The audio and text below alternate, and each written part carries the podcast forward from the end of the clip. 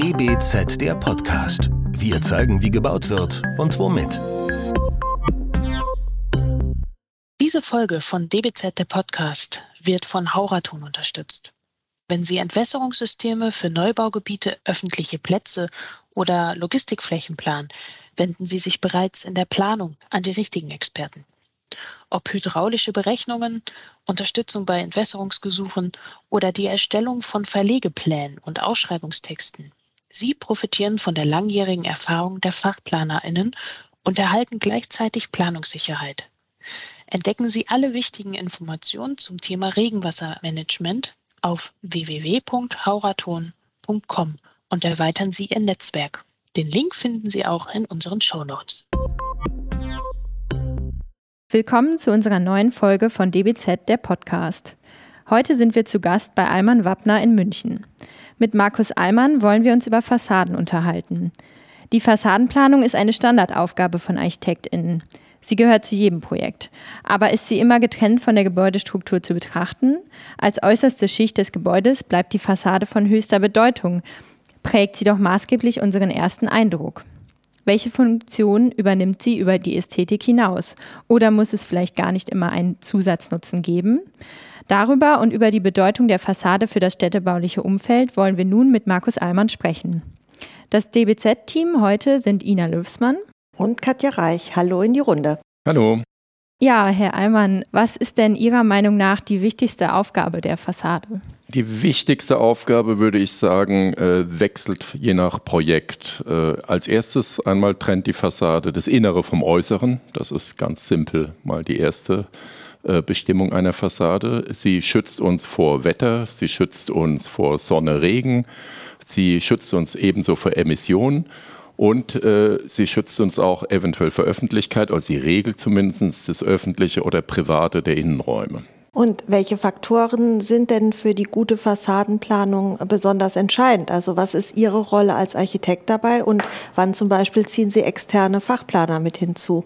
Also entscheidend ist, dass wir natürlich äh, zum einen die funktionalen Aufgaben einer Fassade planen und entwerfen. Äh, funktional heißt, sie muss eben schalldicht sein, sie muss wasserdicht sein, sie muss den DIN-Normen entsprechen, sie muss Lüftungsmöglichkeiten ergeben, alle diese funktionalen Aufgaben.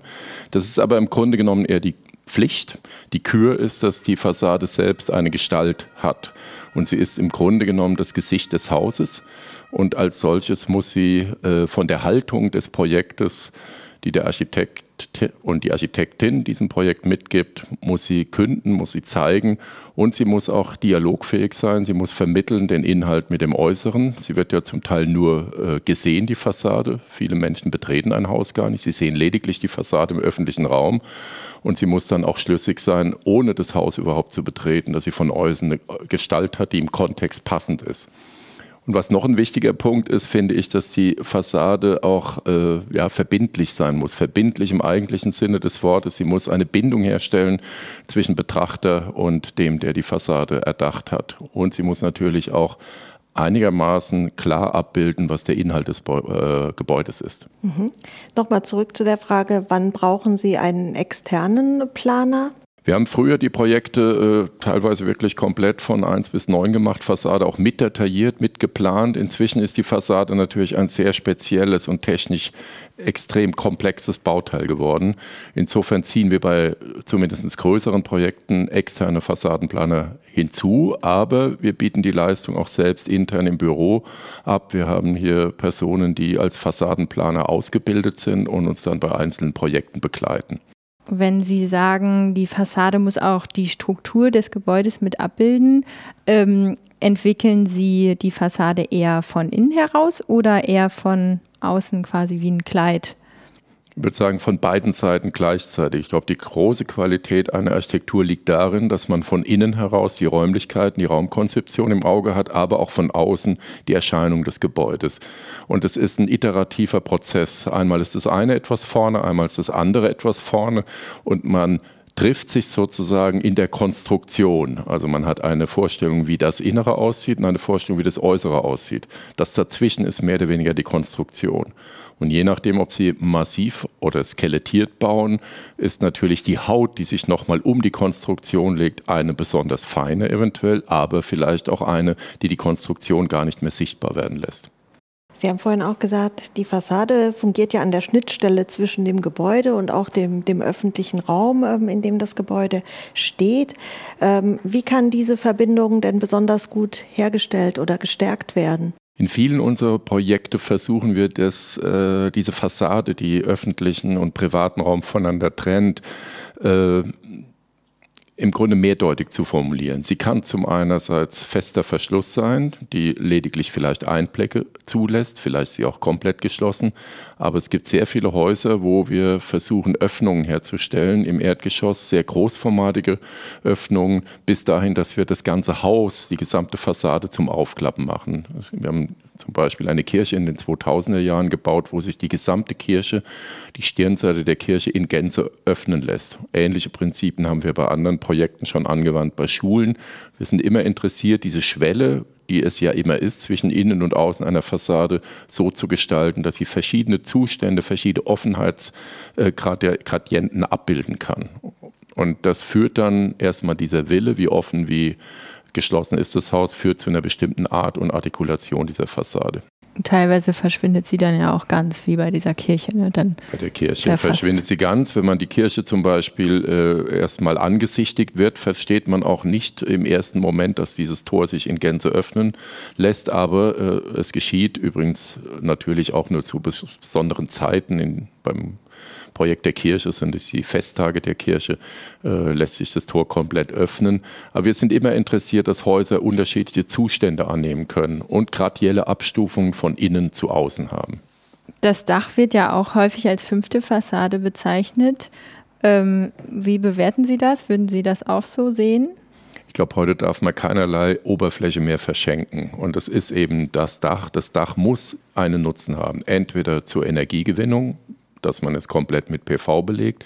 Da gibt es natürlich jetzt auch Bestrebungen politisch, dass das zukünftig wahrscheinlich vermehrt der Fall sein muss. Oder eben zum Nutzen der äh, Bewohner dieses Hauses oder Nutzer dieses Hauses. Das heißt, dass Dachgärten äh, beispielsweise vorgesehen werden oder auch, dass es schlichtweg eine biologische Ausgleichsmasse wird gegenüber dem versiegelten Stadtraum. Da gibt es dann relativ komplexe äh, Systeme, wie man das sich in der Wasserhaltung zunutze machen muss. Aber letztendlich ist ganz wichtig, die fünfte Fassade des Dach ist eigentlich wesentlicher Bestandteil des Hauses. Ungenutzt darf diese Fläche einfach nicht mehr sein in Zukunft. Wie können denn Fassaden überhaupt auch auf Aspekte der Nachhaltigkeit oder des klimagerechten Bauens heute reagieren? Beginnt natürlich mit der Materialwahl. Äh, zielführend wäre sicherlich, dass wir kein neues Material für Fassaden produzieren müssten. Das sind wir noch ein ganzes Stück weit weg. Aber gleichwohl sollte man Sorge tragen, dass man vielleicht auch recycelte Materialien benutzt. In jedem Fall sollten es Materialien sein, die ressourcenschonend sind oder auch wieder in den Kreislauf hineingegeben werden können, sodass äh, der CO2-Aufwand, um eine Fassade zu produzieren, so gering wie möglich ist.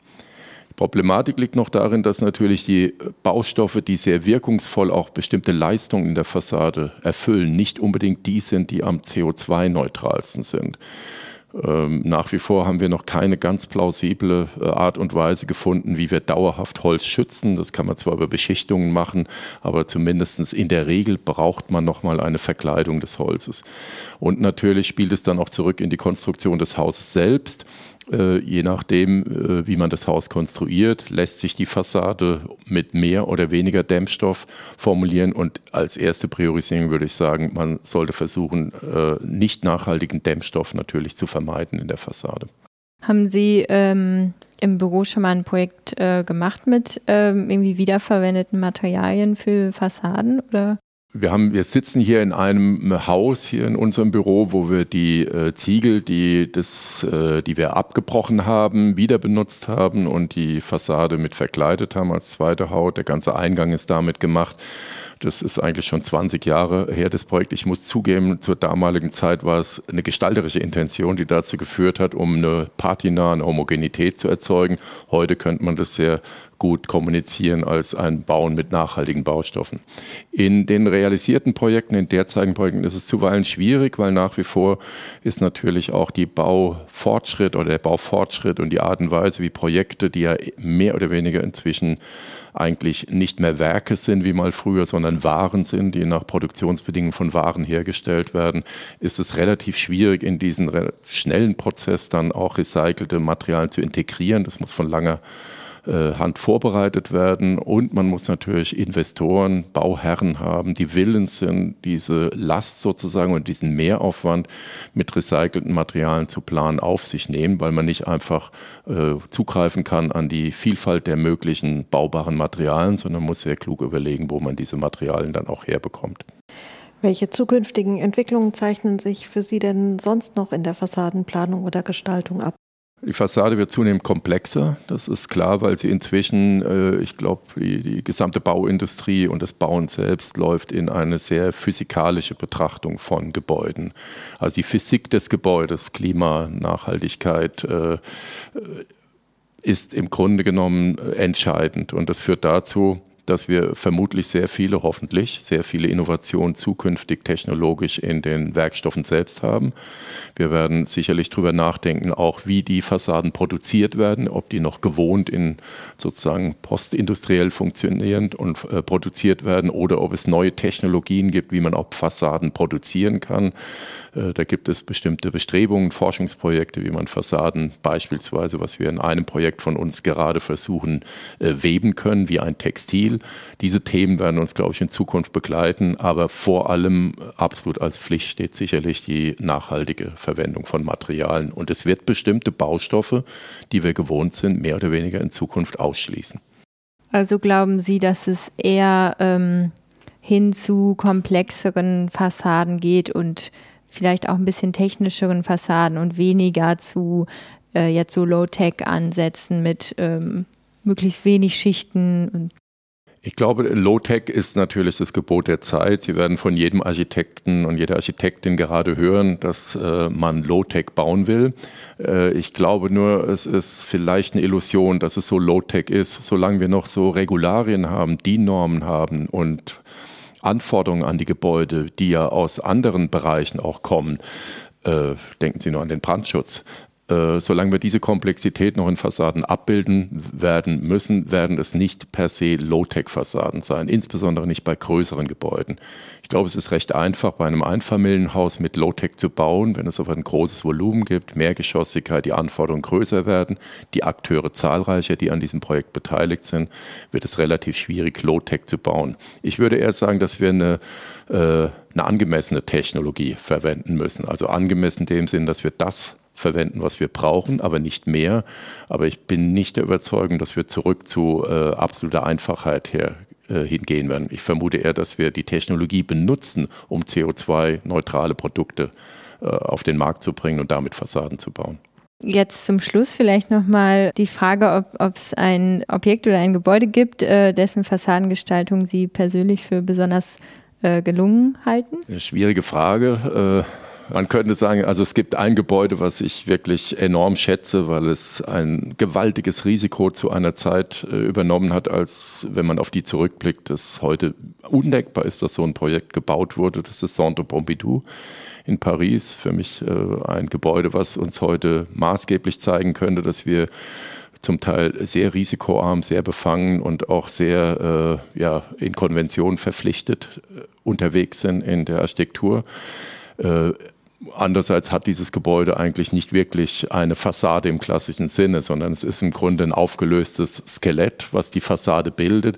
Aber was ich interessant finde, dass es ein Musterbeispiel dafür ist, wie man versucht, irgendwie eine maximale Offenheit in ein Gebäude hineinzubekommen und trotz allem jedes Element, was an dieser Fassade gestaltet ist, eine gewisse Expression, eine Feinheit und eine ja, eine ästhetische Konnotation hat. Das gefällt mir am Centre Pompidou sehr gut. In die Historie betrachtet mag ich sehr gerne die äh, Otto Wagner-Fassaden. Was ich da mag, ist, dass man im Grunde schon Technologie spürt, die war da im Aufbruch, das begann im 19. Jahrhundert, im, äh, zur Jahrhundertwende und Wagner hat, finde ich, schon vorweggenommen, dass er die Leichtigkeiten, die Potenziale dieser neuen Materialien benutzt hat, ohne dass er das Ornament und die Ästhetik und auch die einfach die Schönheit äh, vergessen hat. Das finde ich nach wie vor sehr maßgebliche Fassadengestaltung. Also das ist bei fast allen Projekten von Otto Wagner in der Zeit. Neuzeitlich würde ich sagen, von den Projekten, die wir selbst gebaut haben, finde ich nach wie vor die Herz-Jesu-Kirche und das Projekt für Südwestmetall in Reutlingen äh, relativ beispielgebend für Fassaden, weil wir Materialien so verwendet und eingesetzt haben, dass sie praktisch äh, komplett ausgereizt sind, was man mit ihnen machen kann.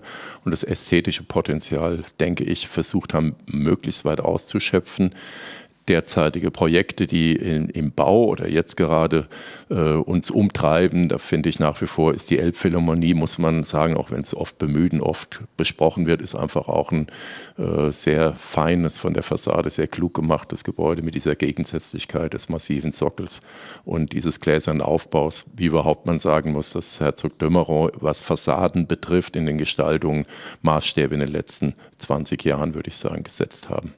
Super, ganz herzlichen Dank für das äh, informative und tolle Gespräch. Alman Wappner sind Heftpartner der DWZ. In der September-Ausgabe könnt ihr den Standpunkt zum Thema Fassade nachlesen. Das war der DWZ-Podcast für heute. Vielen Dank. Wir sagen Tschüss. Tschüss. Danke. Tschüss. Der DWZ-Podcast. Wir zeigen, wie gebaut wird und womit. Entwickelt wird der Podcast von der gesamten DBZ-Redaktion. Wenn ihr unsere Arbeit unterstützen möchtet, könnt ihr das am besten, indem ihr das DBZ Magazin abonniert und dem Podcast 5 Sterne verleiht. Der DBZ Podcast wird von unserem Tonmeister Lynn Meisenberg abgemischt. Mehr Informationen auch auf dbz.de.